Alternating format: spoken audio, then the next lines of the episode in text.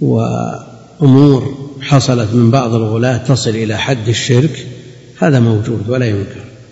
سواء كان في المصنفات والمؤلفات يا أكرم الخلق ما لي من ألوذ به سواك عند حلول الحادث العام بي هذا ما ليس له إلا لماذا أبقى لله جل وعلا؟ قل فإن من جودك الدنيا وضرتها. يعني الدنيا والآخرة كلها من جود النبي عليه ماذا أبقى لله جل وعلا. هذا لا شك أنه صرف بحق الله جل وعلا إلى عبده ورسوله عليه الصلاة والسلام. الذي صرح بأنه لا يملك لأقرب الناس إليه شيئا وحاول جاهدا هداية عمه الذي له اليد عليه وعلى دعوته فلم يستطع. إنك لا تهدي من أحببت. فالأمور أزمتها كلها بيد الله جل وعلا. يقول العلامة ابن القيم رحمه الله ولقد أجاب رب العالمين دعاءه فأحاطه بثلاثة الجدران. هذا رأي ابن القيم وأنتم ترون ويرى في بعض الأحيان من يسجد جهة القبر أما مستدبرا للكعبة أو جاعلا لها عن يساره هذا إذا كان خارج المسجد رأينا ورأى غيرنا. ووجد من من يسجد تجاه الغرفة اللي يسمونها غرفة المولد والكعبة خلفه. صرف شيء من العبادة للنبي عليه الصلاة والسلام هذا موجود. أما العبادة بكامل أنواعها وفروعها فقد تكون الدعوة قد أجيبت فيه. يقول أدري والله يقول قد جربني الله بالوسوسة لعله ابتلاني. نعم. ابتلاه الله بالوسوسة واضطراب القلب حتى أحيانا من أجل ذلك لا أفهم الدروس فهما صحيحا. وإذا كان الشيخ لا يتكلم وإذا كان الشيخ يتكلم فلا أدري ماذا يقول. فأرجو منكم أن يساعدني ويقاني بالدعاء جل أسأل الله جل وعلا أن يشفيه من هذا المرض وعليه أن يسعى جاهدا بطرد هذه الوسوسة وعدم الالتفات إليها. واللجوء إلى الله جل وعلا بالدعاء بصدق وإخلاص. ويتحرى الأدعية الجامعة ومواطن الإجابة وأماكنها وعليه أيضا أن يكثر من الذكر بحضور قلب ومن تلاوة القرآن على الوجه المأمور به. يقول جاء في كتاب السنة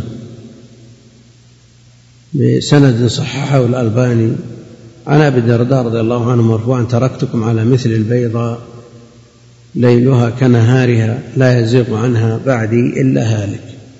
ثم قال أبو الدرداء صدق الله ورسوله لقد تركنا على مثل البيضاء. السؤال ما الرد على من يستدل بمثل هذا الأثر؟ على صحة قول أحدهم عقب قراءة القرآن صدق الله العظيم. أما التزام هذا التصديق فلم يرد به نص. التزام على كل قراءة يقول صدق الله العظيم. وأما التصديق أحيانا فقد قال ابن مسعود حدثنا الصادق المصدوق. فما في بأس أن يقال مثل هذا أحيانا مع اعتقاد أنه هو الصادق المصدوق. ومن أصدق من الله قيلا ومن أصدق من الله حديثا.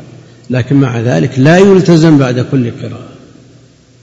يقول هل السلام على المقابر التي يفصل بيني وبينها أسوار وأنا مار بالسيارة بدعة لا ليس ببدعة. ولو قلنا بهذا لقلنا أن السلام على النبي عليه الصلاة والسلام مستحيل لأنه محوط بأسوار. فإذا تابع السلف على السلام عليه الصلاة والسلام خارج هذه الأسوار فليسلم على المقابر خارج الأسوار.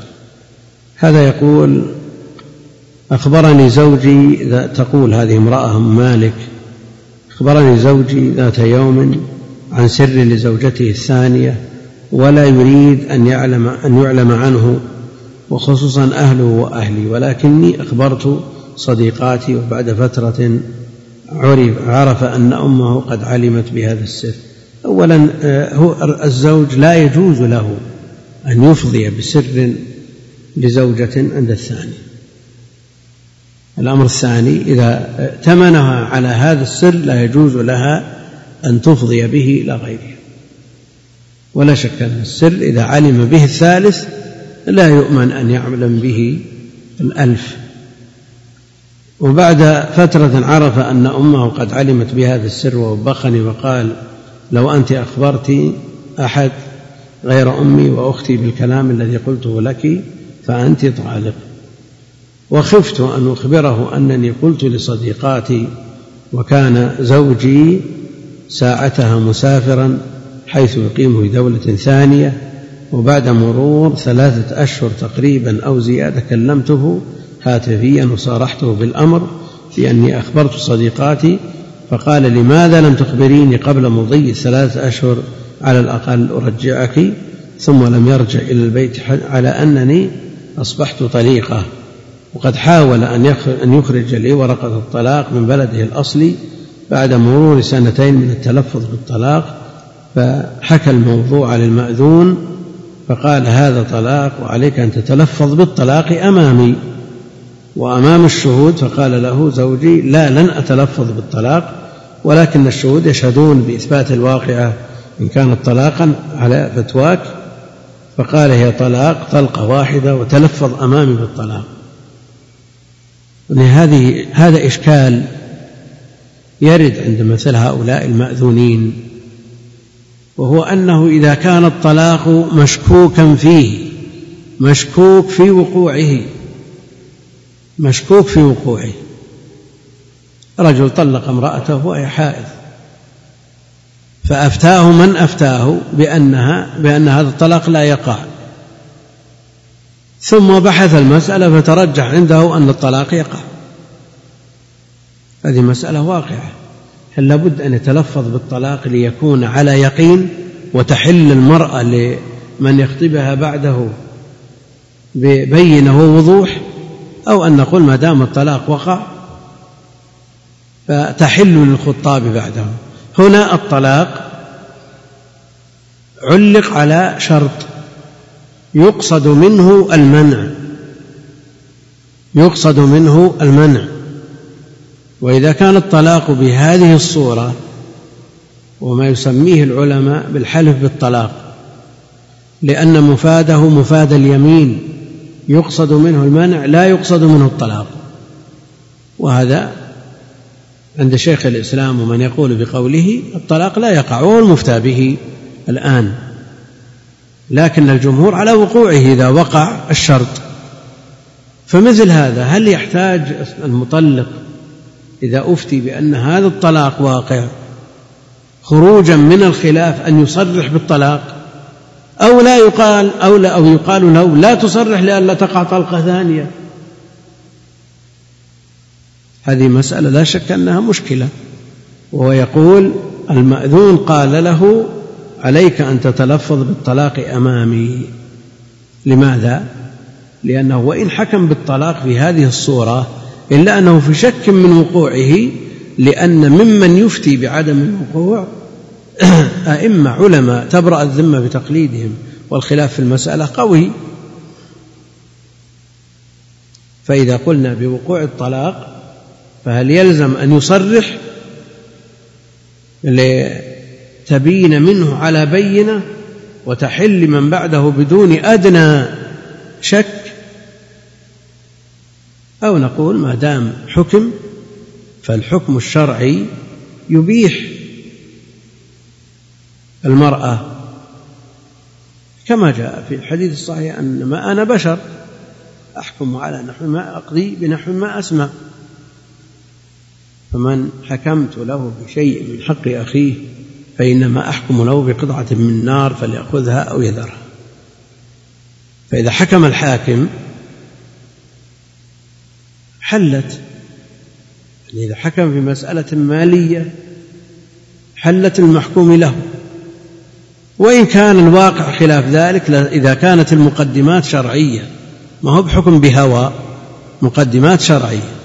ادعى أنه أن في ذمته أو في ذمة زيد له مبلغ كذا وطلبت منه البينة فقال ما عندي بينة. ثم طلب من المدعى عليه اليمين فحلف. حكم القاضي بهذا الحلف. إن كان المدعى عليه في يمينه كاذبا لا تحل له بحال. وإن كان من أهل العلم من يقول تحل له, تحل له بالحكم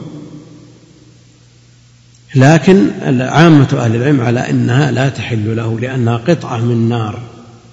ولو كانت حلالا ما صارت من نار. وهنا هل يلزم أن يصرح؟ يتلفظ بالطلاق لتحل من بعده بيقين؟ أو نقول هذا من باب الوسوسة.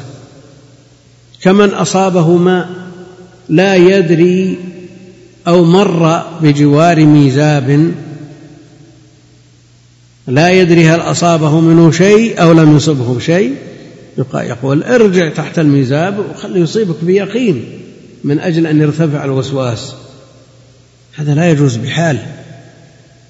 أما في مسألة الطلاق لا سيما مع القول بقوة الرأي الآخر. على كل حال بالنسبة للمفتي عليه أن يفتي بما يدين الله به ولا يلتفت إلى غيره. يأتي بما يدين الله به ولا يلتفت إلى غيره. يوجد مثل هذا التردد عند من لم تكمل عنده الآلة في الاجتهاد. فيكون عنده شيء من الاضطراب وحينئذ يأمره بلفظ صريح يسجله بلفظه من أجل أن لا يستدرك عليه. لأنه لو لو حكم بالطلاق في مثل هذه الصورة لا كانت فتواه مخالفة لما يفتى به في الدوائر الرسمية. فيخشى من السؤال والجواب. فيقول تلفظ من أجل أن يلفظ أن يكتب اللفظ الصحيح. يا أخي إذا أنت ما أنت مرتاح أحله إلى غيرك. تقول مثل هذا اللفظ يفتي به فلان اذهب إليه. فقال له زوجي لا لن أتلفظ بالطلاق. وإذا تلفظ استجابة لطلب هذا هل تعد طلقة ثانية أو لا تعد أو هي تأكيد للأولى.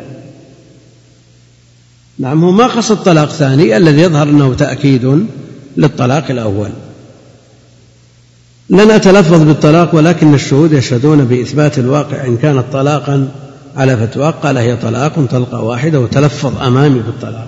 أنا أقول مثل هذا التصرف إنما يبعثه مسألة التردد في الوقوع وعدمه فيريد أن يقع الطلاق بدون تردد أو يخشى من المساءلة أوقع طلاق الفتوى على خلافه.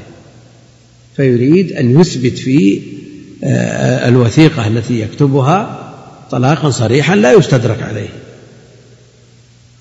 وثبت في الصك أنه حضر لديه فلان بن فلان لإثبات واقعات الطلاق بدون تلفظ به أمام القاضي ولكن المحكمة لم تصادق على الصك. ثم سافر لمكان عمله وإقامته وأخبر القاضي بالقصة كاملة فقال القاضي ماذا ماذا كنت تنوي طلاقا أو تهديدا؟ فقال له تهديد. فقال هذه المسألة تحتاج إلى تفصيل. فقال له زوجي خلاص سأطلق الآن.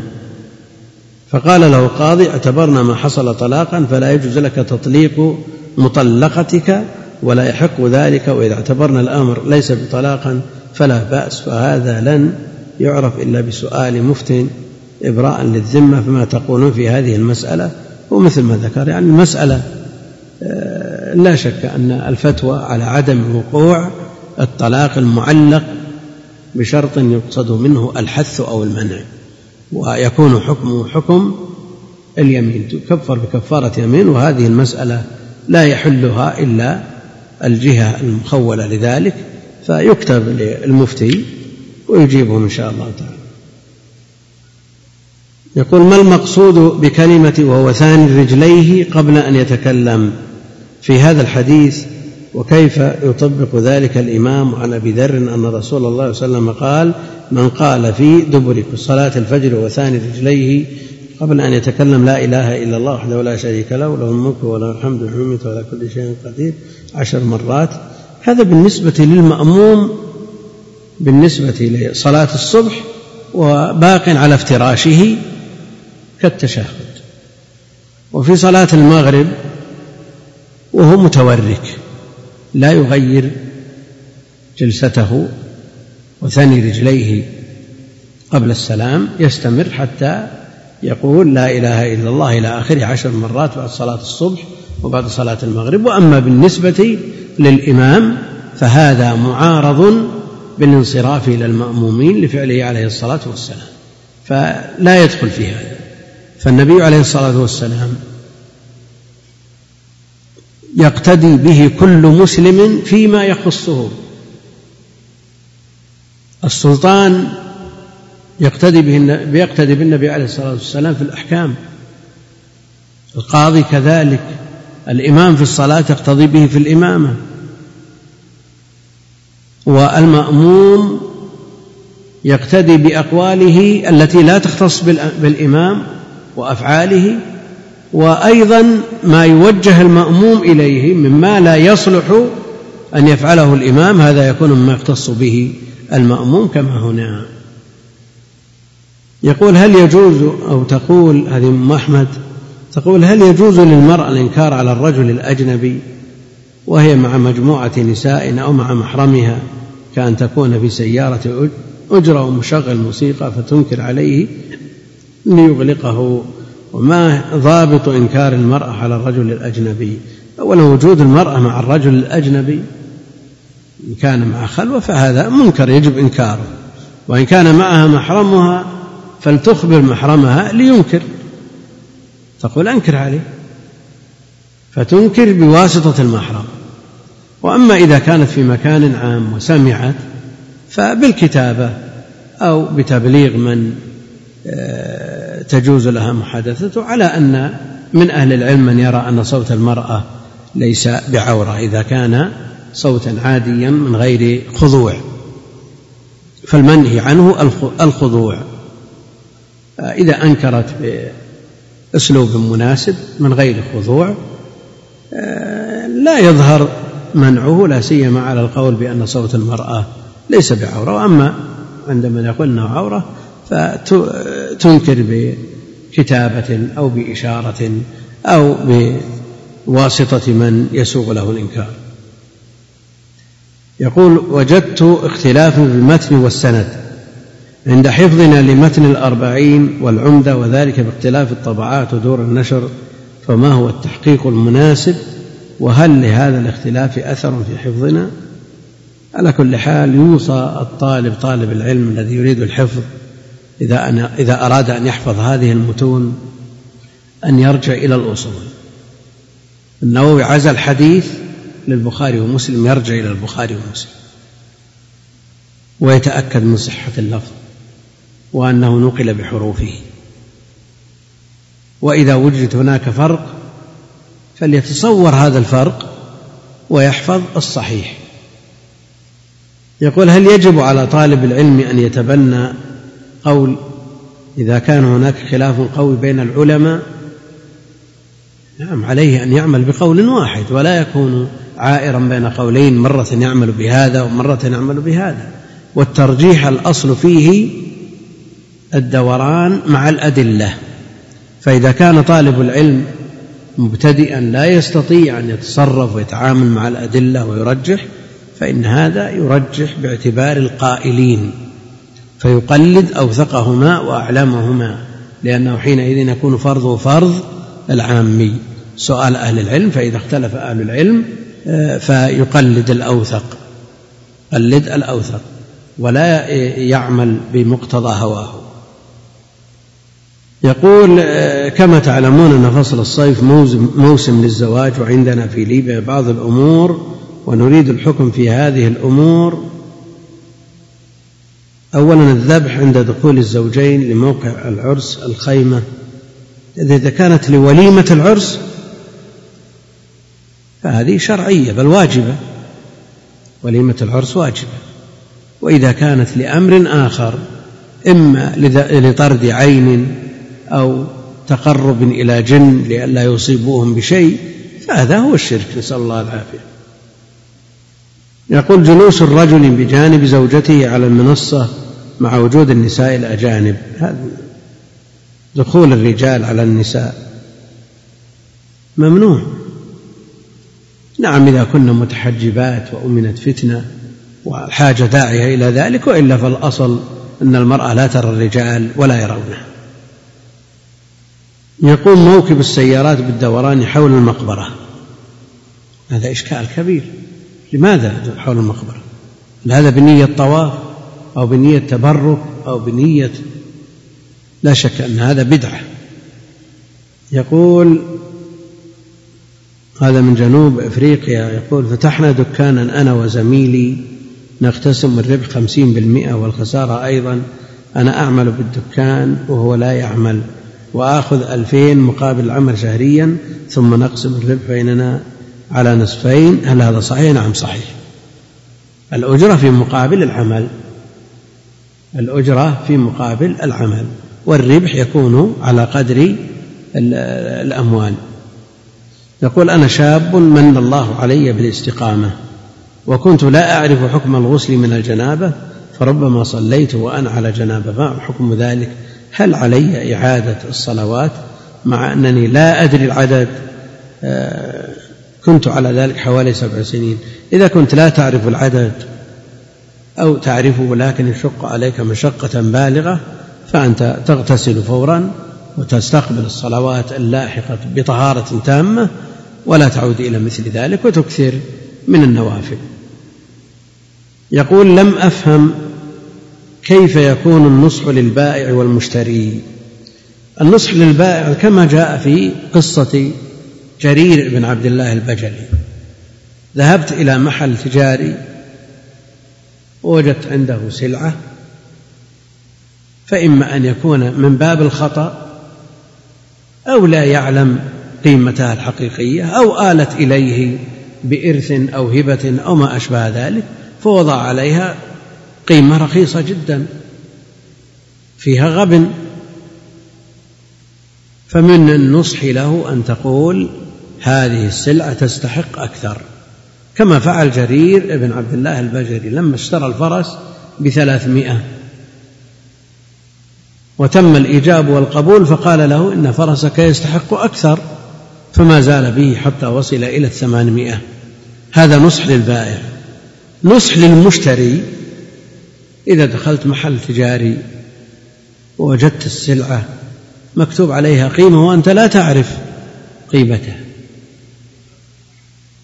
لا تعرف قيمتها. فقلت بكم هذه القيمة؟ قال بألف. قلت هذا ألف. فإذا كانت هذه السلعة قيمتها غير مطابق غير مطابقة لما في الأسواق بأن كانت هذه السلعة عند صاحبها قديمة أو جديدة بسعر مرتفع ويوجد عند غيره ما هو أرخص من ذلك؟ فمن نصح المشتري أن يقال هذه القيمة عندي بهذا المبلغ ولا أستطيع أن أبيع بأقل. لكن عند فلان تجد أرخص. تجد أرخص. لكن ما السائد في أسواق المسلمين اليوم؟ السائد في الغالب العكس. يعني تأتي إلى محل وهذا في الغالب من يتعامل مع النساء من يتعامل مع النساء. وبعض الرجال يرون أن الجودة تابعة للقيمة الجودة تتبع القيمة. فتأتي المرأة أو الرجل إلى محل الأقمشة مثلا فتشتري المرأة لنفسها قطعة من القماشة ويشتري الرجل لزوجته فإذا قال له صاحب المحل المتر ثلاثمائة ريال اشترت المرأة بدون تردد. قالت لو لو صار بمئتين وخمسين يعني يمكن تماكس مئتين وخمسين مئتين وستين مئتين وسبعين ثم يبيعها. وهي في الحقيقة قيمتها لا تصل إلى عشرين ريال. وهذا واقع. لكن ما الذي ما السبب الذي جعل صاحب المحل يرفع القيمة إلى هذا الحد؟ يقول لو أقول قيمته عشرين ريال ما اشترت. تقول هذا ردي. ويحدثنا شخص من زملائنا جلس عند صاحب محل فجاءت امرأة لتشتري قالت بكم هذا القماش؟ قال المتر بعشرين ريال. بمئة وعشرين. قال مئة وعشرين. قالت أعطنا أربعة أمتار ثلاثة أمتار بقدرها فقطع لها ثلاثة أمتار وضعها في كيس وذهبت. فيقول فقلت له أما تخاف الله؟ هذه نفس القماش هذا معيب الكيس أنا اشتريته من من من جارك ب 15 ريال المتر. قال تبي بعشرة؟ لكن لو أقول له ب 15 ب 10 ب 20 ما اشترط فهذا لا يخول بحال من الأحوال أن ترفع الأسعار. هذا لا يخول. والرزق بيد الله جل وعلا والبركة من عنده. وجاء النص على البركة مقرونة بالصدق فإن صدقا وبينا بورك لهما في بيعهما ولن يبارك لهذا بهذه العلة أبدا. وليست بمبرر لرفع الأسعار. يقول ما هيئة اليدين في الجلسة بين السجدتين على الركبتين؟ مبسوطتين على الركبتين. يقول أيضا هذا في ليبيا أو تقول عندنا عادة في أفراح الزواج وهو أنه إذا وهو إذا أراد الزوج أن يدخل أن يدخل زوجته إلى مكان العرس قام أحد الرجال بذبح شاة ويقوم الزوجان بالدوس على الدم المراق من الشاة. ما حكم هذا الذبح مع العلم أن الزوج يجلس مع زوجته على المنصة إلى آخره؟ هذه السائل هذه السائلة هي السائلة السؤال الأول. فتبين أن المراد الذبح ليس المراد به من أجل وليمة العرس وإنما هو من أجل الدوس على الدم وهذا هو الشرك بعينه. الله أعلم. سم. بسم الله الرحمن الرحيم الصلاة والسلام على أشرف الأنبياء والمرسلين سيدنا ونبينا محمد وعلى آله وصحبه أجمعين قال الإمام الحافظ العلامة النووي رحمه الله تعالى الحديث الثامن عن عبد الله بن عمر رضي الله عنهما ان رسول الله صلى الله عليه وسلم قال امرت ان اقاتل الناس حتى يشهدوا ان لا اله الا الله وان محمدا رسول الله ويقيموا الصلاة ويؤتوا الزكاة فإذا فعلوا ذلك عصموا مني دماءهم وأموالهم إلا بحق الإسلام وحسابهم على الله تعالى رواه البخاري ومسلم. الحمد لله رب العالمين وصلى الله وسلم وبارك على عبده ورسوله نبينا محمد وعلى آله وأصحابه أجمعين. أما بعد فيقول المؤلف رحمه الله تعالى في الحديث الثامن من الأربعين عن عبد الله بن عمر رضي الله عنهما وقد سبقت كنيته في أي حديث؟ عن أبي عبد الرحمن حديث بني الإسلام على خمس عن أبي عبد الرحمن عبد الله بن عمر رضي الله عنه. فهو في أول موطن يذكر الاسم كامل ويذكر الكنية ولذا جرده من الكنية هنا. وقد يأتي في موضع آخر يقول عن ابن عمر مكتفيا بذلك عن ذكر اسمه لأن هذه عادة جرى عليها أهل العلم يذكرون الاسم كامل في الموضع الأول و بعد ذلك يحيلون على الموضع الأول فيقتصرون في المواضع اللاحقة على ما يحدد آه، العلم المراد. عن عبد الله بن عمر رضي الله عنهما تثنية الضمير لأن الراوي ووالده كلاهما من المسلمين لكن تميم بن أوس الداري رضي الله عنه ما قيل رضي الله عنهما. لماذا؟ لأن والده مسلم ولا غير مسلم؟ لو كان مسلما لقال رضي الله عنهما. أن رسول الله صلى الله عليه وسلم قال أمرت أن أقاتل الناس. أمرت الآمر للنبي عليه الصلاة والسلام هو الرب جل وعلا. إذ لا آمر فوقه عليه الصلاة والسلام إلا الله جل وعلا. بينما لو قال غيره عليه الصلاة والسلام غير الرسول أمرت أو أمرنا. يعني لو قال الصحابي أمرنا أن نفعل كذا ونهينا عن كذا. إذا قال الصحابي ذلك فالغالب على الظن أن الآمر والناهي هو الرسول عليه الصلاة والسلام لأنه هو الذي له الأمر والنهي لا سيما في المسائل الشرعية والمقرر عند جمهور أهل العلم. أنه مرفوع حكما قول الصحابي من السنة أو نحو أمرنا حكمه الرفع ولو بعد النبي قاله بأعصري على الصحيح وهو قول الأكثر. يعني ولو قاله بعد عصر النبي عليه الصلاة والسلام. إذا قال الصحابي في عصر النبي عليه الصلاة والسلام من السنة أو أمرنا فلا يريد بذلك إلا سنة النبي عليه الصلاة والسلام ولا يريد بذلك إلا الأمر النبوي. في عصره. منهم من يخالف إذا كان قول الصحابي أمرنا أو من السنة بعد وفاته عليه الصلاة والسلام الاحتمال أن يكون الآمر الخليفة وله أمر على الرعية. لا مانع أن يقول أمرنا بكذا والآمر له الوالي والسلطان والولاة لهم أوامر. لكن الأوامر الشرعية إنما تتلقى عن الله وعن رسوله عليه الصلاة والسلام. لوجود هذا الاحتمال قال بعضهم أن الصحابي إذا قال أمرنا أو قال من السنة بعد وفاة النبي عليه الصلاة والسلام أنه لا يأخذ حكم الرفع لاحتمال أن يكون الآمر والناهي غير الرسول عليه الصلاة والسلام لكن الجمهور يقولون له حكم الرفع لأنه لا يتصور أن يأمر أحد بمسألة شرعية وللرسول عليه الصلاة والسلام فيها قول. فالأمر والنهي إليه عليه الصلاة والسلام في حياته في مسائل الشرع وبعد مماته. أمرنا أو نهينا لكن إذا قال الصحابي أمرني رسول الله أو أمرنا رسول الله صلى الله عليه وسلم. هنا معلوم أمرت. في بعض الأحاديث أمرني ربي ونهاني ربي عن قتل المصلين.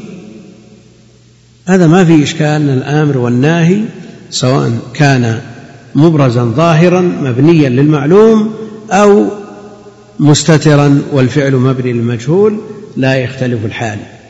فالنبي عليه الصلاة والسلام لا يمكن أن يؤمر من قبل أحد إلا من الله جل وعلا. سواء قال أمرني ربي أو قال عليه الصلاة والسلام أمرت فهذا مفروغ منه. لا إشكال فيه. لكن قول الصحابي أمرني رسول الله صلى الله عليه وسلم أو نهانا رسول الله صلى الله عليه وسلم أو أمرنا بالتصريح بالآمر والناهي. هذا لا يختلف في كونه من قبيل المرفوع. لا يختلف في كونه من قبيل المرفوع. لكن الاختلاف من بعض المتكلمين وداود الظاهري يقولون لا يحمل على حقيقة الأمر المقتضية للوجوب حتى يصرح الصحابي باللفظ النبوي. يعني لو قال أمرنا رسول الله صلى الله عليه وسلم أو نهانا عن رسول الله نهانا رسول الله صلى الله عليه وسلم من كذا لا يحمل على الأمر ولا على النهي المقتضي للوجوب والتحريم حتى ينقل لنا اللفظ النبوي. لماذا؟ قالوا لأن الصحابي قد يسمع لفظا يظنه امرا فيعبر عنه بالأمر أو يظنه نهيا فيعبر عنه بالنهي والحقيقة ليست كذلك الواقع ليس كذلك. هذا على حسب دعوى ما نسب إلى داود الظاهري وبعض المتكلمين. لكن هذا القول له وجه ولا لا وجه له؟ ليس له حظ من النظر. ليس له حظ من النظر. لأنه إذا جاء اللفظ الذي فهم منه الصحابي أنه أمر أو نهي واستغلق ذلك على الصحابي من يفهمه بعد الصحابي؟ من يفهمه بعد الصحابي؟ الصحابي عاصر النبي عليه الصلاة والسلام وعرف أحواله وسيرته ومنهجه وعرف مدخله ومخرجه وأهدافه ومقاصده. فإذا لم يكن الصحابي أعرف من غيره في هذه الأمور في المصطلحات الشرعية من يعرفها؟ وهم عرب أقحاح يفهمون الكلام. يعني يترك الفهم لمن جاء بعدهم بعد الاختلاط بالأعاجم. ومثل هذا الخلاف لا ينبغي أن يعد خلافا. قال عليه الصلاة والسلام أمرت أن أقاتل الناس. أمرت أن أقاتل. حتى يشهدوا أن لا إله إلا الله. أولا أقاتل الناس المراد بهم الكفار. أو من ارتكب ما يستدعي المقاتلة. ما يستدعي المقاتلة من المسلمين. لأنه ثبت في الصحيح أن النبي عليه الصلاة والسلام إذا أغار على قوم انتظر حتى يأتي وقت الصبح. فإن سمع الأذان كف وإن لم يسمع الأذان قاتل. فالشعائر الظاهرة إذا اتفق على تركها فئام أو جماعة من المسلمين فإنهم يقاتلون حتى يذعنوا. لو اتفق قوم على ترك صلاة العيد مثلا حتى على القول بأنها سنة أو فرض كفاية يقاتلون لأن شعيرة ظاهرة من شعائر الدين لا يجوز تعطيلها. مثل الأذان على الخلاف بين أهل العلم في وجوبه وسنيته نظيره سواء بسواء. وهكذا الشعائر الظاهرة. أن أقاتل الناس وأل هذه جنسية يعني جميع الناس. حتى يشهدوا حتى هذه الغاية حتى توجد هذه الغاية. والقتال هنا قتال طلب أو قتال دفع. نعم قتال طلب بلا شك. وما الذي أخرج الصحابة من المدينة إلى الآفاق إلا قتال الطلب؟ وهل قتال الطلب للتشفي والانتقام من الأعداء أو رحمة للعالمين من أجل جرهم إلى الجنة بالسلاسل وإبعادهم عن النار وزحزحتهم عن النار ليفوزوا في الدنيا والآخرة؟ يعني فرق بين قتال المسلمين بغيرهم لإدخالهم في الإسلام وبين قتال غيرهم من الكفار للتغلب عليهم والتسلط عليهم والتحكم في أموالهم ودمائهم وأعراضهم فرق بين هذا وهذا فحينما تشن الحرب على الجهاد لا سيما جهاد الطلب لأنه إرهاب مثلا هل هذا الكلام صحيح؟ هل القتل والتسلط على الآخرين هل هو هدف من أهداف الجهاد؟ أبدا. كلا والله. وإنما الهدف منه رحمة العالمين. وما أرسلناك إلا رحمة للعالمين. كيف يرحم من يقاتل ويقتل؟ يرحم. نعم. حتى يشهد أن لا إله إلا الله. أمرت أن أقاتل الناس حتى يشهدوا أن لا إله إلا الله. هناك خيارات إما لعموم الناس على قول أو لفئام أو فئات من الناس إما لأهل الكتاب ومن يلحق بهم كالمجوس فيكون البدل عن المقاتلة الجزية حتى يعطوا الجزية عن يد وهم صاغرون. هذا بدل. إما لليهود والنصارى والمجوس على قول أو للعموم لعموم الكفار تؤخذ منهم الجزية. على الخلاف بين أهل العلم على كل حال هناك بدل للقتال وبدل للغاية التي هي الشهادة والدخول في الإسلام. أمرت أن أقاتل الناس حتى يشهدوا أن لا إله إلا الله وأن محمدا رسول الله. يشهد هل نقول إن الشهادة لا بد من مطابقتها للواقع أو نقول تفسر الشهادة بالرواية الأخرى حتى يقولوا لا إله إلا الله؟ فإذا نطقوا بها كفى. نعم. حتى ينطقوا بالشهادتين. وأما ما في القلوب فلا يمكن الاطلاع عليه إلا من قبل علام الغيوب. ولذلك قال في آخر الحديث وحسابهم على الله وحسابهم على الله تعالى. نقبل الظاهر إذا قالوا إذا قال الواحد منهم أشهد أن لا إله إلا الله وأن محمدا رسول الله وأقام الصلاة وآتى الزكاة يجب الكف عنه. مهما كان الدافع له وحديث أسامة لما قتل الذي قال أشهد أن لا إله إلا الله. قال أسامة إنه قتل قالها اتقاء للسيف. وشدد النبي عليه الصلاة والسلام في أمره حتى تمنى أنه لم يسلم قبل اليوم. فإراقة الدم شأنها عظيم عند الله جل وعلا.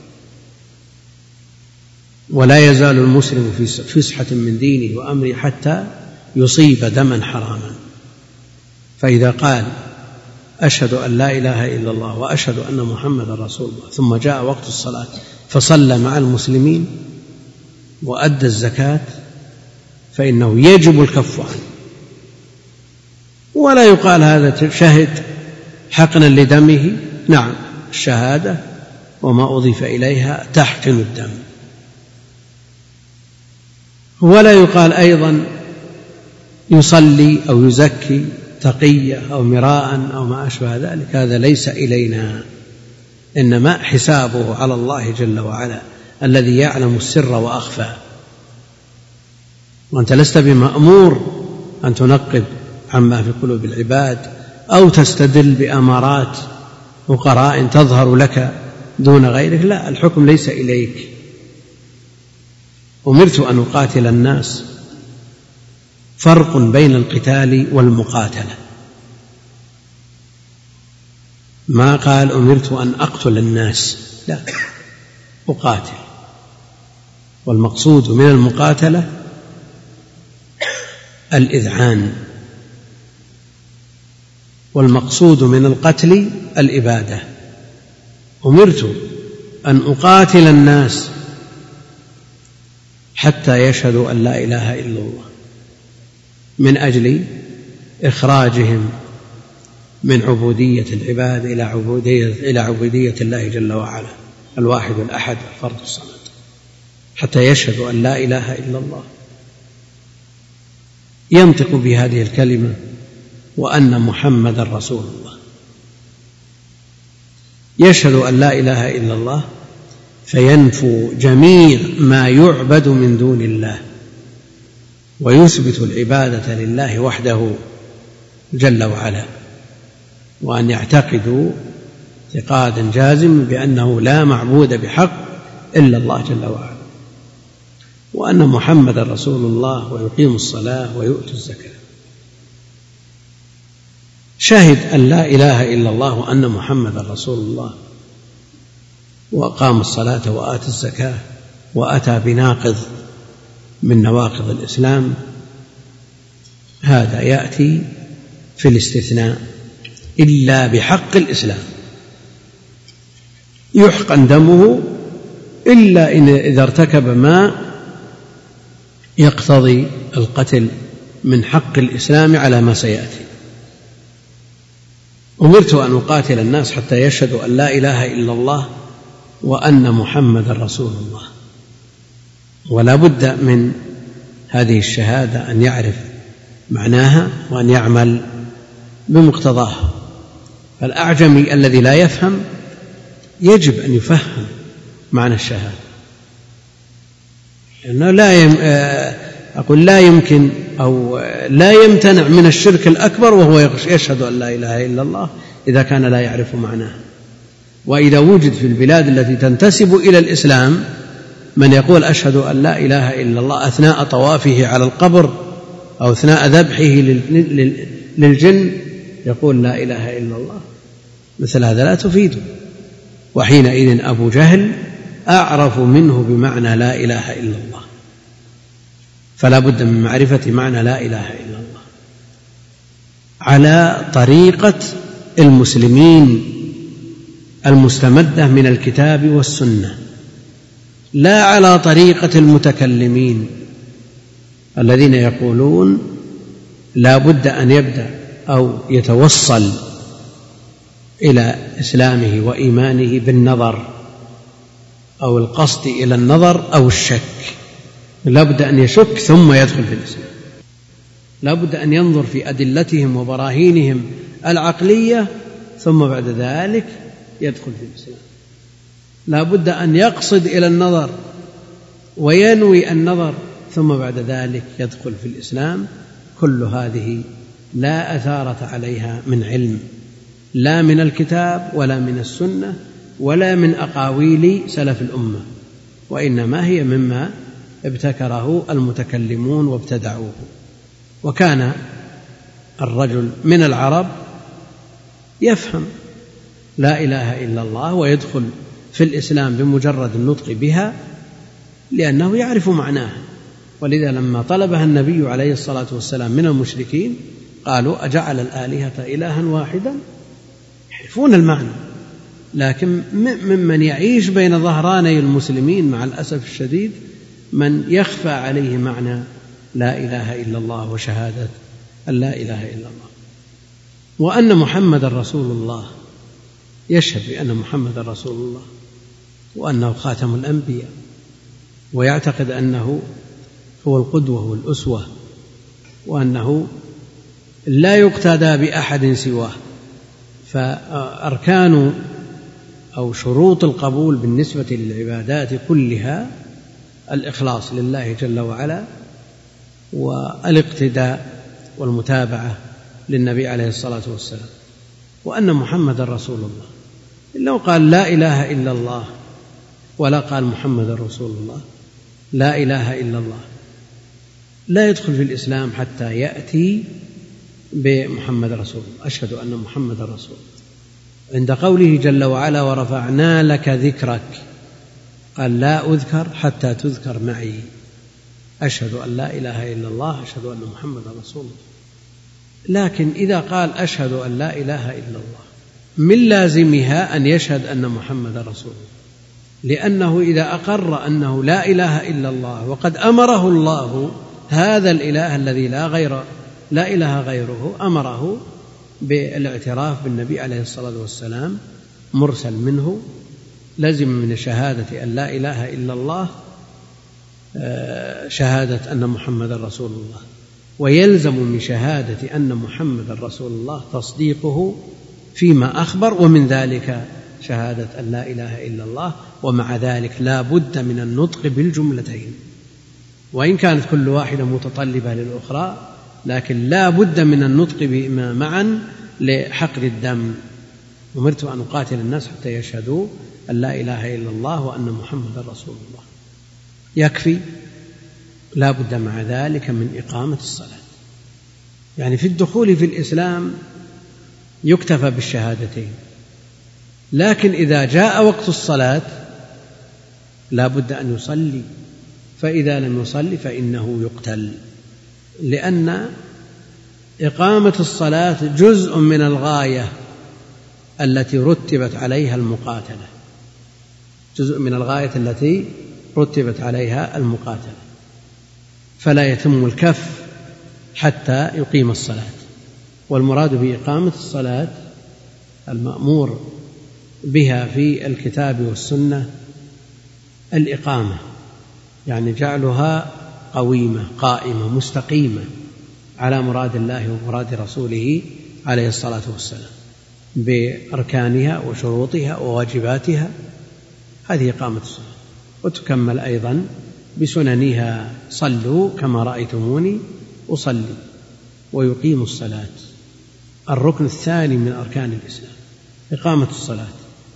فيه دليل على أن تارك الصلاة يكفر ولا ما يكفر؟ تارك الشهادتين إجماع كافر بالإجماع. وتارك الصلاة يقتل لأن مما رتب عليه حقن الدم إقامة الصلاة. فدل على أن الذي لا لا يقيم الصلاة لا يحقن دمه بل يقتل. لكن هل يقتل كفر؟ وردة أو يقتل حد مع كونه في دائرة الإسلام على ما يقوله بعض أهل العلم. لكن جاء عنه عليه الصلاة والسلام العهد الذي بيننا وبينهم الصلاة فمن تركها فقد كفر. بين الرجل وبين الكفر أو الشرك ترك الصلاة. ترك الصلاة.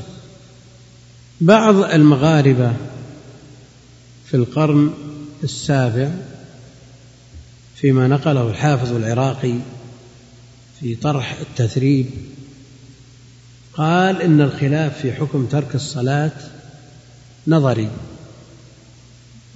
ليس بعملي. كيف نظري؟ لأنه لا يتصور ممن يدعي الإسلام أن يترك الصلاة. هذا نظري. ما يمكن أن يوجد مسلم ما يصلي إلا أن يكون قرب قيام الساعة وفي وقت الدجال حينما تقوم الساعة على شرار الناس. لكن كيف لو رأى حال المسلمين اليوم؟ والقول بكونه يقتل مرتدا كافرا هذا هو الذي يدل عليه النصوص التي ذكرنا من قوله عليه الصلاة والسلام بين الرجل والكفر والشرك ترك الصلاة وقوله عليه الصلاة والسلام العهد الذي بيننا وبينهم الصلاة من تركها فقد كفر. ومن أهل العلم من يرى أنه كفر دون كفر. أما الركن الأول لا خلاف في كونه يكفر بتركه. وأما الثاني فالخلاف فيه موجود. وإن كان المرجح أنه يكفر كفرا أكبر وهو المفتى به مخرج من الملة. وأما بالنسبة لبقية الأركان هنا أضاف إلى الصلاة إيتاء الزكاة ويؤتوا الزكاة ويؤتوا الزكاة. مقتضى ما ذكر أن ترك الزكاة مثل ما قرن معه.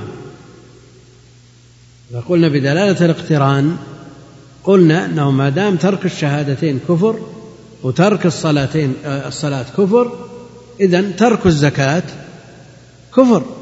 هذا ما تقتضيه دلالة الاقتران ومعلوم أن دلالة الاقتران ضعيفة عند أهل العلم لكن أبا بكر قاتل مانعي الزكاة. قاتل مانعي الزكاة. أما من جحدها كفر إجماعا لأن معلومة من دين الإسلام بالضرورة. ودلت عليها الأدلة القطعية. هذا من جحدها كفر اتفاقا كالصلاة. وأما من تركها بخلا لا جحودا فإنه يقاتل ويرغم على دفعها. لكن هل يكفر أو لا يكفر؟ القول بكفر تارك الأركان الأربعة. قلنا أن الشهادتين أمر مجمع عليه. القول بكفر تارك الأركان الأربعة الصلاة والزكاة والحج والصيام قول معروف في مذهب مالك ورواية في مذهب أحمد. قول معروف في مذهب مالك أي من ترك الصلاة كفر من ترك الزكاة كفر من ترك الصيام كفر من ترك الحج كفر ومن كفر فإن الله غني عن العالمين. على كل حال هذا قول معروف في مذهب مالك ورواية عن أحلم أحمد وقال به جمع من السلف. وعامة أهل العلم أنه لا يكفر بترك الأركان الأربعة عدا ما تقدم من الخلاف القوي في الصلاة وأنه المرجح وأنه المفتى به. أما بقية الأركان فمن عظائم الأمور أن لا يزكي من عنده زكاة ووجدت الأحاديث الصحيحة الصريحة المشددة في شأن الزكاة وكذلك في شأن الصيام وكذلك في شأن الحج لكن الكفر وإن قال به من قال لكن عامة أهل العلم على عدم كفر تارك الأركان الثلاثة. ويقيم الصلاة ويؤتي الزكاة. هؤلاء الذين امتنعوا من دفع الزكاة بعده عليه الصلاة والسلام. اختلف الناس الصحابة في شأنهم وفي قتالهم. قال من قال كعمر رضي الله عنه كيف تقاتل من يقول لا إله إلا الله؟ فقال أبو بكر والله لأقاتلن من فرق بين الصلاة والزكاة. والله لو منعوني عقالا أو عناقا يؤدونها إلى رسول الله صلى الله عليه وسلم لقاتلتهم عليه. استدلال أبي بكر رضي الله عنه وإذعان عمر لهذا الاستدلال ما أن وما أن عرف أن الله جل وعلا شرح صدر أبي بكر للقتال وإلا وقد عرف أن الحق معه. هذا عمر. واستدلال أبي بكر على قتالهم بأنهم فرقوا بين الأختين. الزكاة الصلاة لا تكاد تذكر إلا ويذكر معها الزكاة. والله لو منعوني استدل بهذه النصوص وهذا يدل على أنه لا يحفظ حديث الباب. أو نسيه أو لم يبلغه. وإلا فالحديث صريح. على قتال مانع الزكاة. أمرت أن أقاتل يعني لو كان هذا الحديث حاضر عنده أو بلغه هذا الحديث لقال قتالهم منصوص عليه.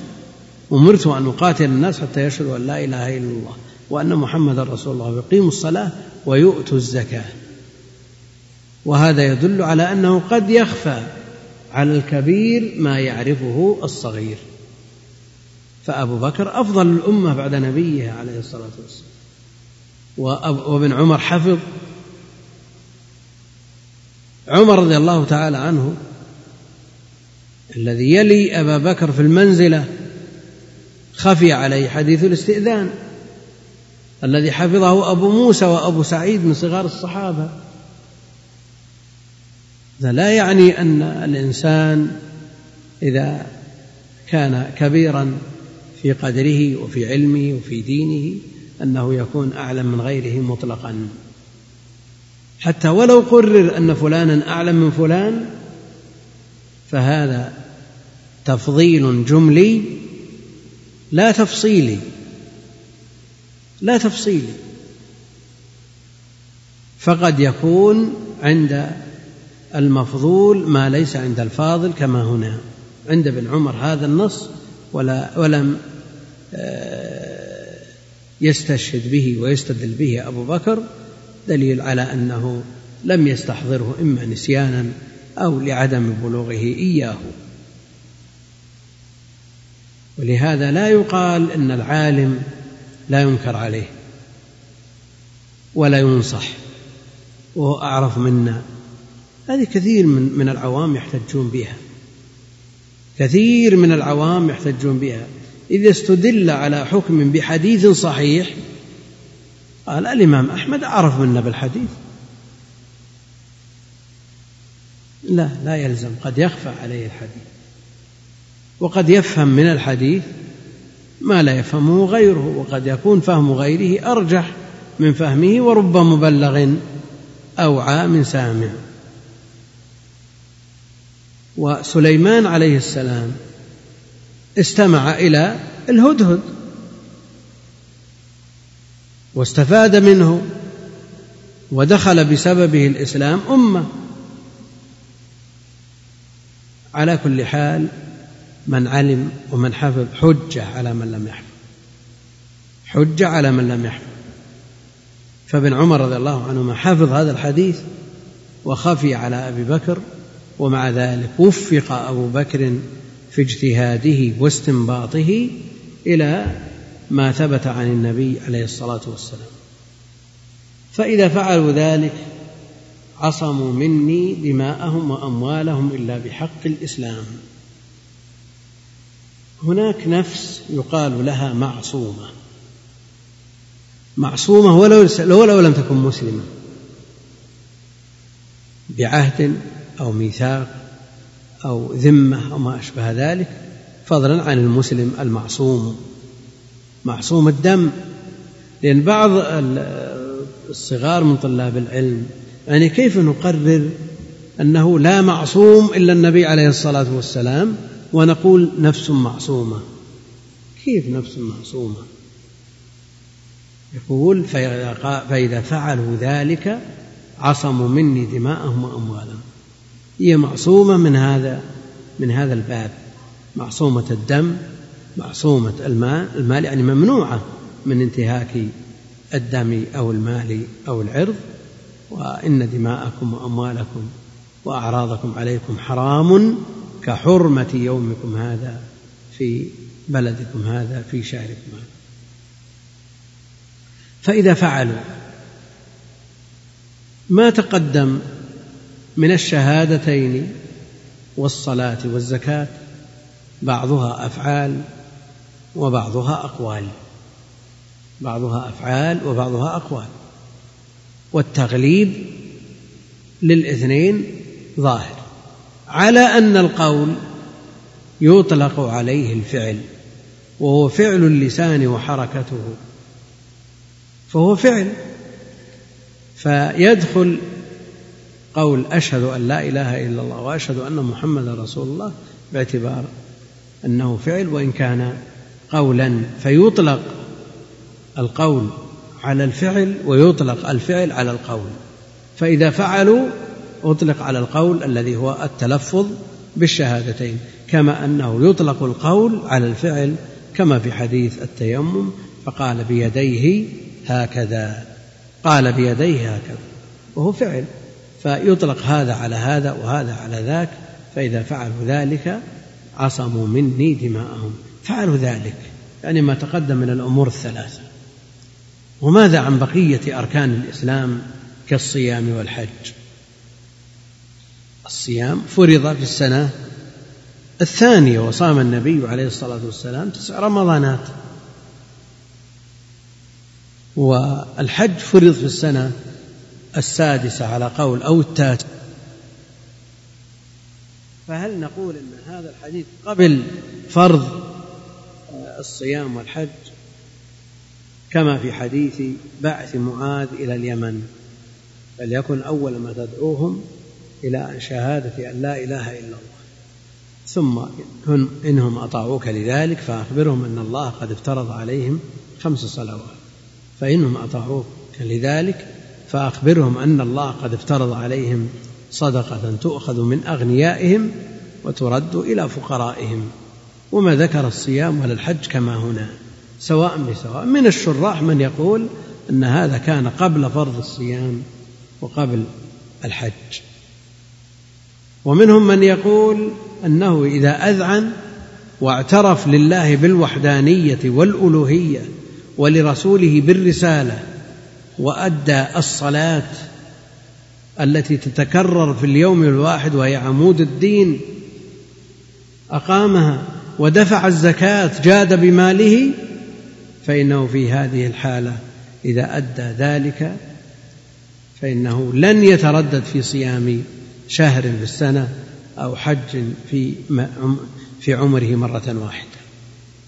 ولا شك أن الحديثين فيهما الدلالة على أن الأهمية لما ذكر أكثر مما لم يذكر لكن يبقى أن مما لم يذكر الصيام والحج وهما من أركان الإسلام. وقد تقدم حديث عبد الله بن عمر بني الإسلام على خمس شهادة أن لا إله إلا الله وأن محمد رسول الله وإقام الصلاة وإيتاء الزكاة والحج وصوم رمضان أو صوم رمضان والحج على الخلاف في الروايتين على ما تقدم شرحه. فإذا فعلوا ذلك عصموا مني دماءهم وأموالهم. بعض من منع الزكاة تمسك بشبهة وهي أن الزكاة إنما هي مقرونة بوجوده عليه الصلاة والسلام ولا تطلب بعد وفاته استدلالا بقوله جل وعلا خذ من أموالهم صدقة. خذ من أموالهم صدقة. فإذا كان الأمر متجه إلى النبي عليه الصلاة والسلام فغيره لا يقوم مقامه وهذه آه، قد تكون شبهة حتى تجلى. وإن كانت الشبهة ضعيفة الشبهة ضعيفة واهية لأن الزكاة ركن من أركان الإسلام باقي إلى قيام الساعة. ومن يقوم مقامه عليه الصلاة والسلام في جميع الأمور يقوم مقامه في أخذ الزكاة. واستدل بعضهم على عدم استمرار صلاة الخوف بعده عليه الصلاة والسلام بقوله جل وعلا إذا كنت فيهم فأقمت لهم الصلاة إلى آخر الآية. فكنت فيهم. مفهومها هذا ينسب لأبي يوسف القاضي صاحب أبي حنيفة. مفهومها أن إذا لم تكن فيهم فلا تكون صلاة خوف. والجواب عنه مثل الجواب عن قوله خذ من أموالهم صدقة. هذا وإن كان موجها إلى النبي عليه الصلاة والسلام فإن في حكمه من يقوم مقامه من ولاة الأمور. فإذا فعلوا ذلك عصموا مني دماءهم وأموالهم. نعم. دماء. والأموال والأعراض حرام إلى يوم القيامة.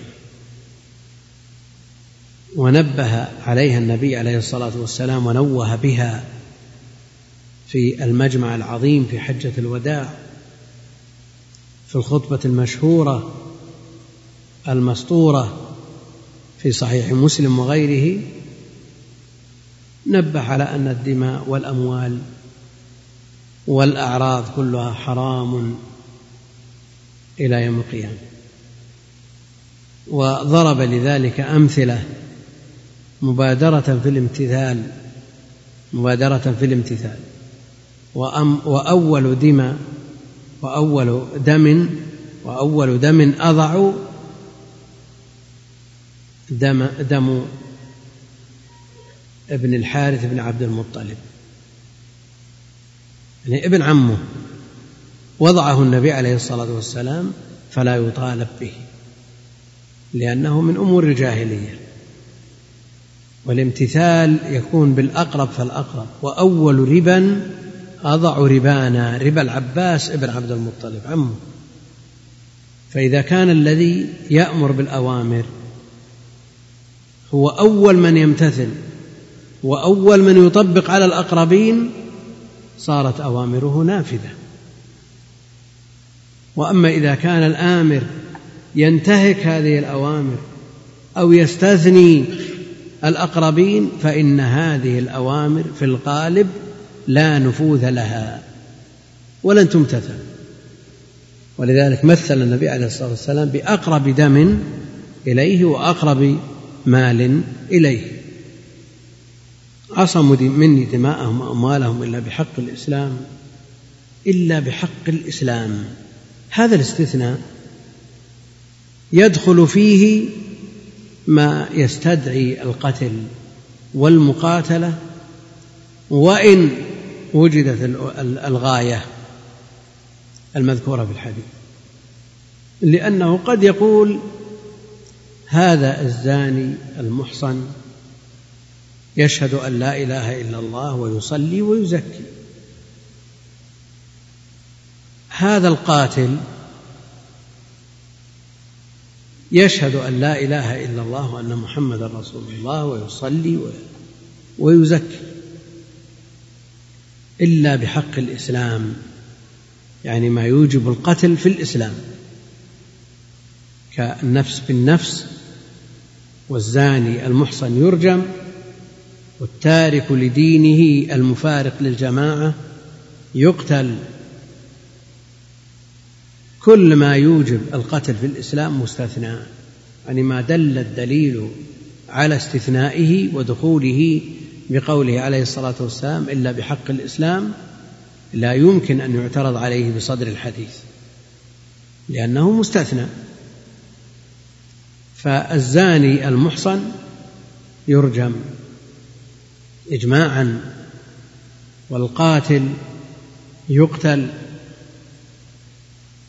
والمرتد يقتل من بدل دينه فاقتلوه من بدل دينه فاقتلوه. لكن هل يستثنى ممن بدل دينه فاقتلوه؟ المرأة أو لا تستثنى؟ جاء النهي عن قتل الشيوخ. في القتال وجاء النهي عن قتل النساء والذراري. فمن ارتد من هؤلاء؟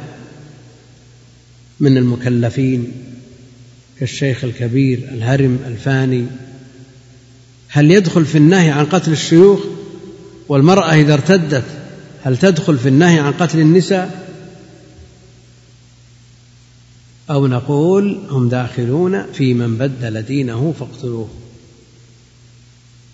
عندنا النهي عن قتلهم ثابت وعندنا الأمر بقتلهم إذا ارتدوا أيضا ثابت. فهل نقول إن من بدل دينه ومن هذه من صيغ العموم عام والنهي عن قتل النساء والشيوخ هذا خاص والخاص مقدم على العام؟ كما يذكر عند الحنفية فالمرأة إذا ارتدت لا تقتل. الشيخ الكبير إذا ارتد لا يقتل لأن النهي عن قتل الشيوخ والنهي عن قتل النساء. أو نقول أن من بدل دينه فاقتلوه خاص بالمرتدين. والنهي عن قتل الشيوخ والنساء والذراري لفظه يعم المرتدين والكفار الأصليين والخاص مقدم على العام. فالمرتد مخصص من النهي عن قتل النساء فالمرأة إذا ارتدت نعم نهينا عن قتل النساء لكن إذا ارتدت تدخل في من بدل دينه فاقتلوه. فالذي بين هذه النصوص عموم وخصوص كيف؟ وجهي. ليس بعموم وخصوص مطلق لنقول الخاص مقدم على العام لا. فالمرتدة تدخل في عموم النهي عن قتل النساء كما أنها تدخل في عموم من بدل دينه فاقتلوه.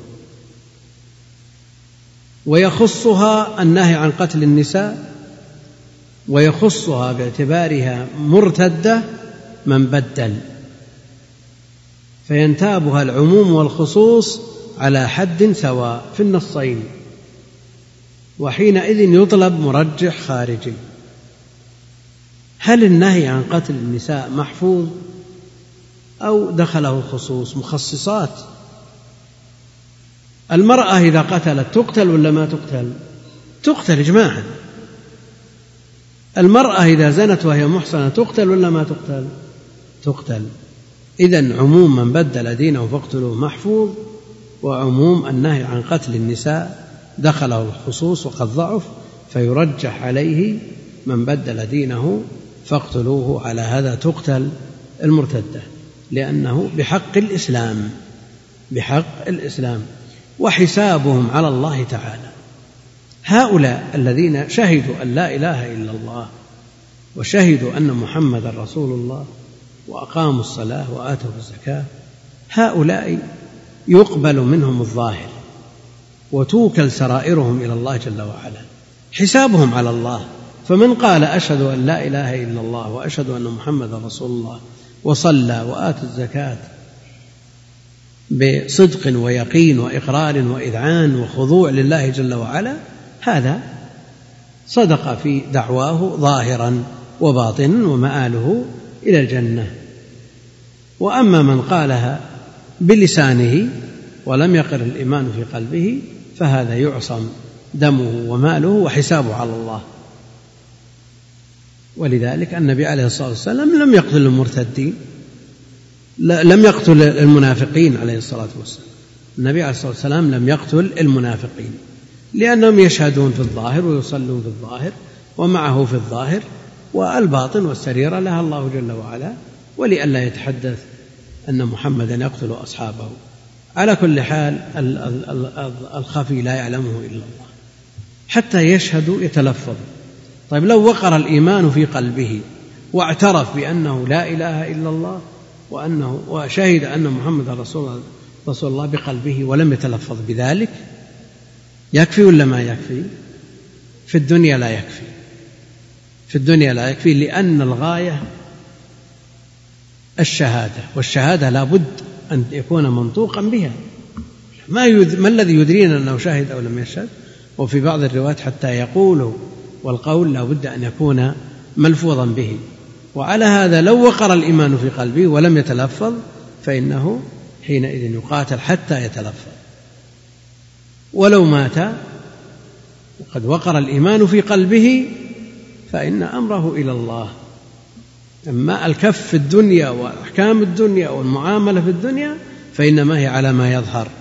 والسرائر إلى الله جل وعلا ولذا قال وحسابهم على الله تعالى. وحسابهم على الله تعالى. ومنهم من يقول أنه حتى لو وقر الإيمان في قلبه وصدق وأذعن ولا يوجد ما يمنعه من التلفظ فإنه كافر ظاهرا وباطنا. ما الذي منعه أن يشهد؟ أن لا إله إلا الله ويستطيع الشهادة. يكون حينئذ كافرا في الظاهر والباطن. أما بالنسبة للظاهر وهو الذي يهمنا وهو التعامل معه في الدنيا على هذا الأساس هو كافر بلا شك لكن يبقى أن أمره إلى الله جل وعلا. ولذا قال في آخر الحديث وحسابهم على الله تعالى. وحسابهم على الله تعالى والبشر لا يكلفون إلا الظاهر. والنبي عليه الصلاة والسلام إنما يحكم على الظاهر ولا يحكم على الباطن. ولذا آه، الحكام من القضاة وغيرهم ليس لهم أن يحكموا إلا بالمقدمات الشرعية. ليس لهم أن يحكموا إلا بالمقدمات الشرعية. وليس للقاضي أن يحكم بعلمه. فإذا أحضر المدعي الشهود حكم له إذا كانوا ممن تقبل شهاداتهم وإن لم يجد شهودا عدل إلى المدعى عليه وطلب منه اليمين البينة على المدعي واليمين على من أنكر. والله أعلم. صلى الله وسلم على نبينا محمد وعلى آله وأصحابه أجمعين. يقول ما الفرق بين من ترك ركن من أركان الإيمان ومن ترك ركنا من أركان الإسلام؟ الذي يترك ركن من أركان الإيمان بأن آمن بالله ولم يؤمن بالملائكة مثلا هذا كافر. هذا ليس بمؤمن. هذا كافر. ولم يدخل في الإسلام بعد. وإذا ترك ركنا من من أركان الإسلام خرج من الإسلام بتركه على الخلاف في بعض الأركان دون بعض. إذا شهد أن لا إله إلا الله إذا لم يشهد أن لا إله إلا الله هذا لم يدخل في الإسلام أصلا. لكن إذا شهد أن لا إله إلا الله وترك الصلاة خرج من الإسلام الذي دخل فيه بترك الصلاة. وأما بقية الأركان فلا شك أن الخلاف فيها قوي بين أهل العلم وعرفناه. ومن ترك ركن من أركان الإيمان فهو لم يؤمن أصلا. بالاتفاق. يقول كيف نوفق بين هذا الحديث المتضمن مقاتلة الناس حتى يدخلوا في الإسلام وقوله جل وعلا لا إكراه في الدين؟ لا إكراه في الدين. لا إكراه في الدين يعني مع وجود الخيار. لأن هناك خيار هناك جزية. من دفع الجزية لا يكره. لكن من امتنع عن الدخول في الإسلام وامتنع عن الجزية فإنه يقاتل. يقول كيف يرد على من يقول إن دخول الناس بهذه الطريقة في الإسلام أي دخولهم بمجرد تلفظهم بالشهادة يزيد من عدد المنافقين بين المسلمين لأنهم إنما قالوها لحقن دمائهم فقط وإن الصلاة يكون يقومون بها شكليا فقط ويكذبون في أداء الزكاة فيقولون ابتيناها على كل حال هذه ليست بحجة من مقاتلة الناس حتى يصلوا إلى هذه الغاية. ولا شك أن وجود المنافقين وإن كانوا ضرر على الإسلام والمسلمين إلا أن فيه ما يدل على قوة الإسلام والمسلمين. ولا ما الداعي إلى النفاق هذا يدل على قوة الإسلام. وفي الوقت الذي يضعف فيه المسلمون لا داعي للنفاق. لا داعي للنفاق. فوجودهم لا شك أن فيه قوة دلالة على قوة الإسلام والمسلمين مع أنهم أمرنا بدعوتهم والحرص على هدايتهم. ومن أظهر شيئا ينقض الإسلام فإنه منهم يقاتل. يقول ما أفضل الحلول والطرق لبلوغ منزلة التقوى والثبات عليها؟ التقوى هي آه، امتثال الأوامر واجتناب النواهي. فاحرص على ما سيأتي في حديث إذا أمرتكم بأمر فأتوا منه ما استطعتم. يحرص جاهدا أن يمتثل كل ما يسمع من الأوامر إذا كان يطيق ذلك. ويجتنب جميع ما نهي عنه. وهذه حقيقة التقوى ويلزمها ويثبت عليها ويصبر نفسه مع الذين يدعون ربهم بالغداة والعشي لأن صحبة الأخيار من أعظم أسباب الثبات على التقوى. بخلاف صحبة الأشرار فإن هؤلاء من أقوى الأسباب على الانحراف. ويكثر من الدعاء من يثبت الله قلبه كما يكثر النبي عليه الصلاة والسلام من قول يا مقلب القلوب ثبت قلبي على دينك ويكثر من ذكر الله وشكره والاعتراف بفضله ومنه ومع ذلك يعان على الثبات. ما هي الأسباب التي تجعل طالب العلم يحب الطلب وتزداد همته في ذلك؟ اولا الاطلاع على النصوص التي تحث على العلم. وفيها جزاء أهل العلم وفضل العلم وأهله. هذه لا شك أن تجعل طالب العلم يهتم وتزداد همته. في ذلك لتحصيل هذه المنازل التي آه، رصدت لمن تحلى واتصف بالعلم إضافة إلى القراءة في سير الأخيار في سير العلماء وعلى رأسهم النبي عليه الصلاة والسلام ومن تبعه بإحسان من أهل العلم والفضل. ما حكم من ذهب لمسجد الفتح مكان واقعة الخندق وصلى ودعا ويستدل على فعل ذلك على فعل جابر بن عبد الله؟ ولا لو كان خيرا لسبقونا إليه. كون بعض الصحابة يجتهد دون غيره من سائر الصحابة هذا لا يدل على شرعية هذا الاجتهاد. ولابن عمر رضي الله عنه نصيب من تتبع هذه الآثار التي جلس فيها النبي عليه الصلاة والسلام أو مر بها على كل حال مثل هذا لم يفعله أبو بكر ولا عمر ولا عثمان ولا علي ولا غيرهم ممن هم أفضل من جابر رضي الله عن الجميع فلا يفعل. يقول رجل مسلم تزوج بامرأة مسلمة إلا أن أسرتها غير المسلمين فهو تزوجه على عقد الكفار. إذا وجد الإيجاب والقبول من الولي المسلم. لأن الذي يعقد لا بد أن يكون مسلما. فإذا كان وليها كافرا ينتقل إلى غيره. وإذا وجد الإيجاب والقبول من الولي ومن المتزوج بحضور الشهود كفى. يقول ما حكم الاستفادة واستعمال الإنترنت اللاسلكي؟ علما بأنني غير مشترك بخدمة وأستفيد من هذه الخدمة من خلال جيراني المشتركين في هذه الخدمة. هناك أمور جاء الشرع بأنها لا تمنع ممن يستفيد منها إذا أمكن الإفادة منها من غير ضرر بصاحبه. رجل مستظل بجدار بيت هل لصاحب البيت أن يقول لصاحب الجدار لهذا المستظل قم عن هذا الظل هذا الظل الجداري أو مستصبح بمصباحه السور عليه كهرباء فأراد أن يقرأ ورقة معه استصبح. هل هل لصاحب البيت أن يطرده؟ من غير تضرر لكن إذا كان يتضرر لا.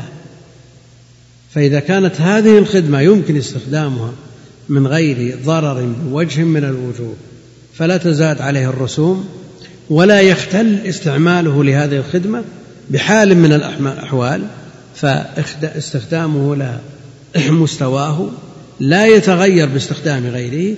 فهذا مثل الاستدلال بجداره والاستضاءة بنوره. يقول إذا تعذر وجود العلماء إذا تعذر وجود العلماء في بعض البلاد التي يحارب فيها الإسلام. فما هي الطريقة المثلى لطلب العلم مع العلم أن أكثر كتب السنة يمنع نشرها وبيعها؟ وذكر بعض الأمثلة من كتب شيخ الإسلام والمشايخ المعروفين يمنعون في بعض البلدان. أولا الحمد لله لما أغلقت هذه الأبواب فتح الله أبواب أخرى. فهناك استخدام الآلات من الإنترنت وأجهزة التسجيل. وإذا كان التسجيل العادي يكلف بحمله ويصادر إذا وصل إلى تلك الأماكن فإن هناك تسجيلات ما تكلف شيئا.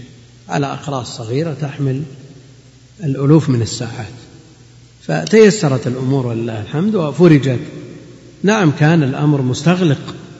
لا يمكن الخروج من هذا البلد ولا يمكن أن يرد إليه شيء. هذه لا شك أنها مصيبة وكارثة لكن الآن البدائل موجودة.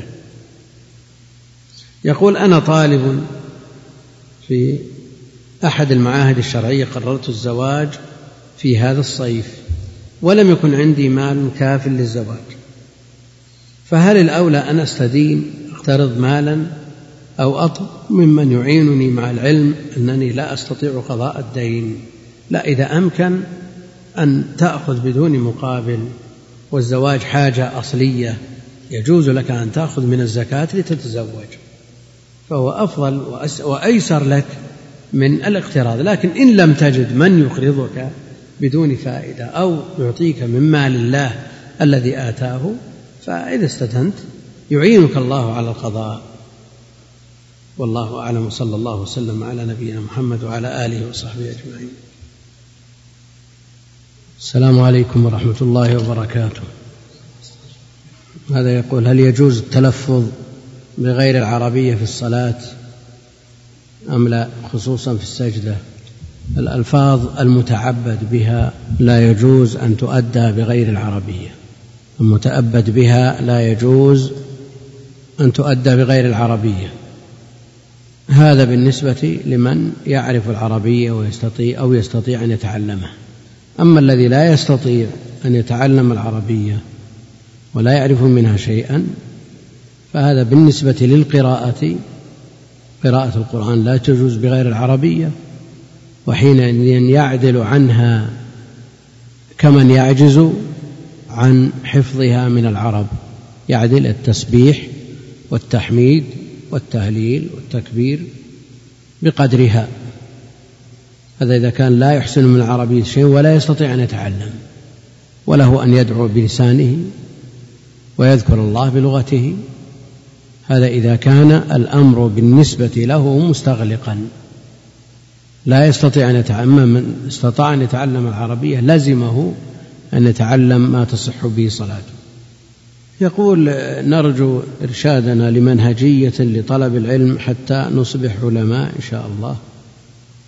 المنهجية معروفة أنها لا بد أن تكون على الجادة بحفظ المتون المؤلفة لطلاب الطبقة الأولى من المتعلمين بصغار العلم قبل كباره ثم بعد ذلك يلزم شيخا أو أكثر من شيخ يرى أن الفائدة تتحقق بلزومهم بقراءة هذه المتون وحفظها عليهم وتوضيحها من قبلهم.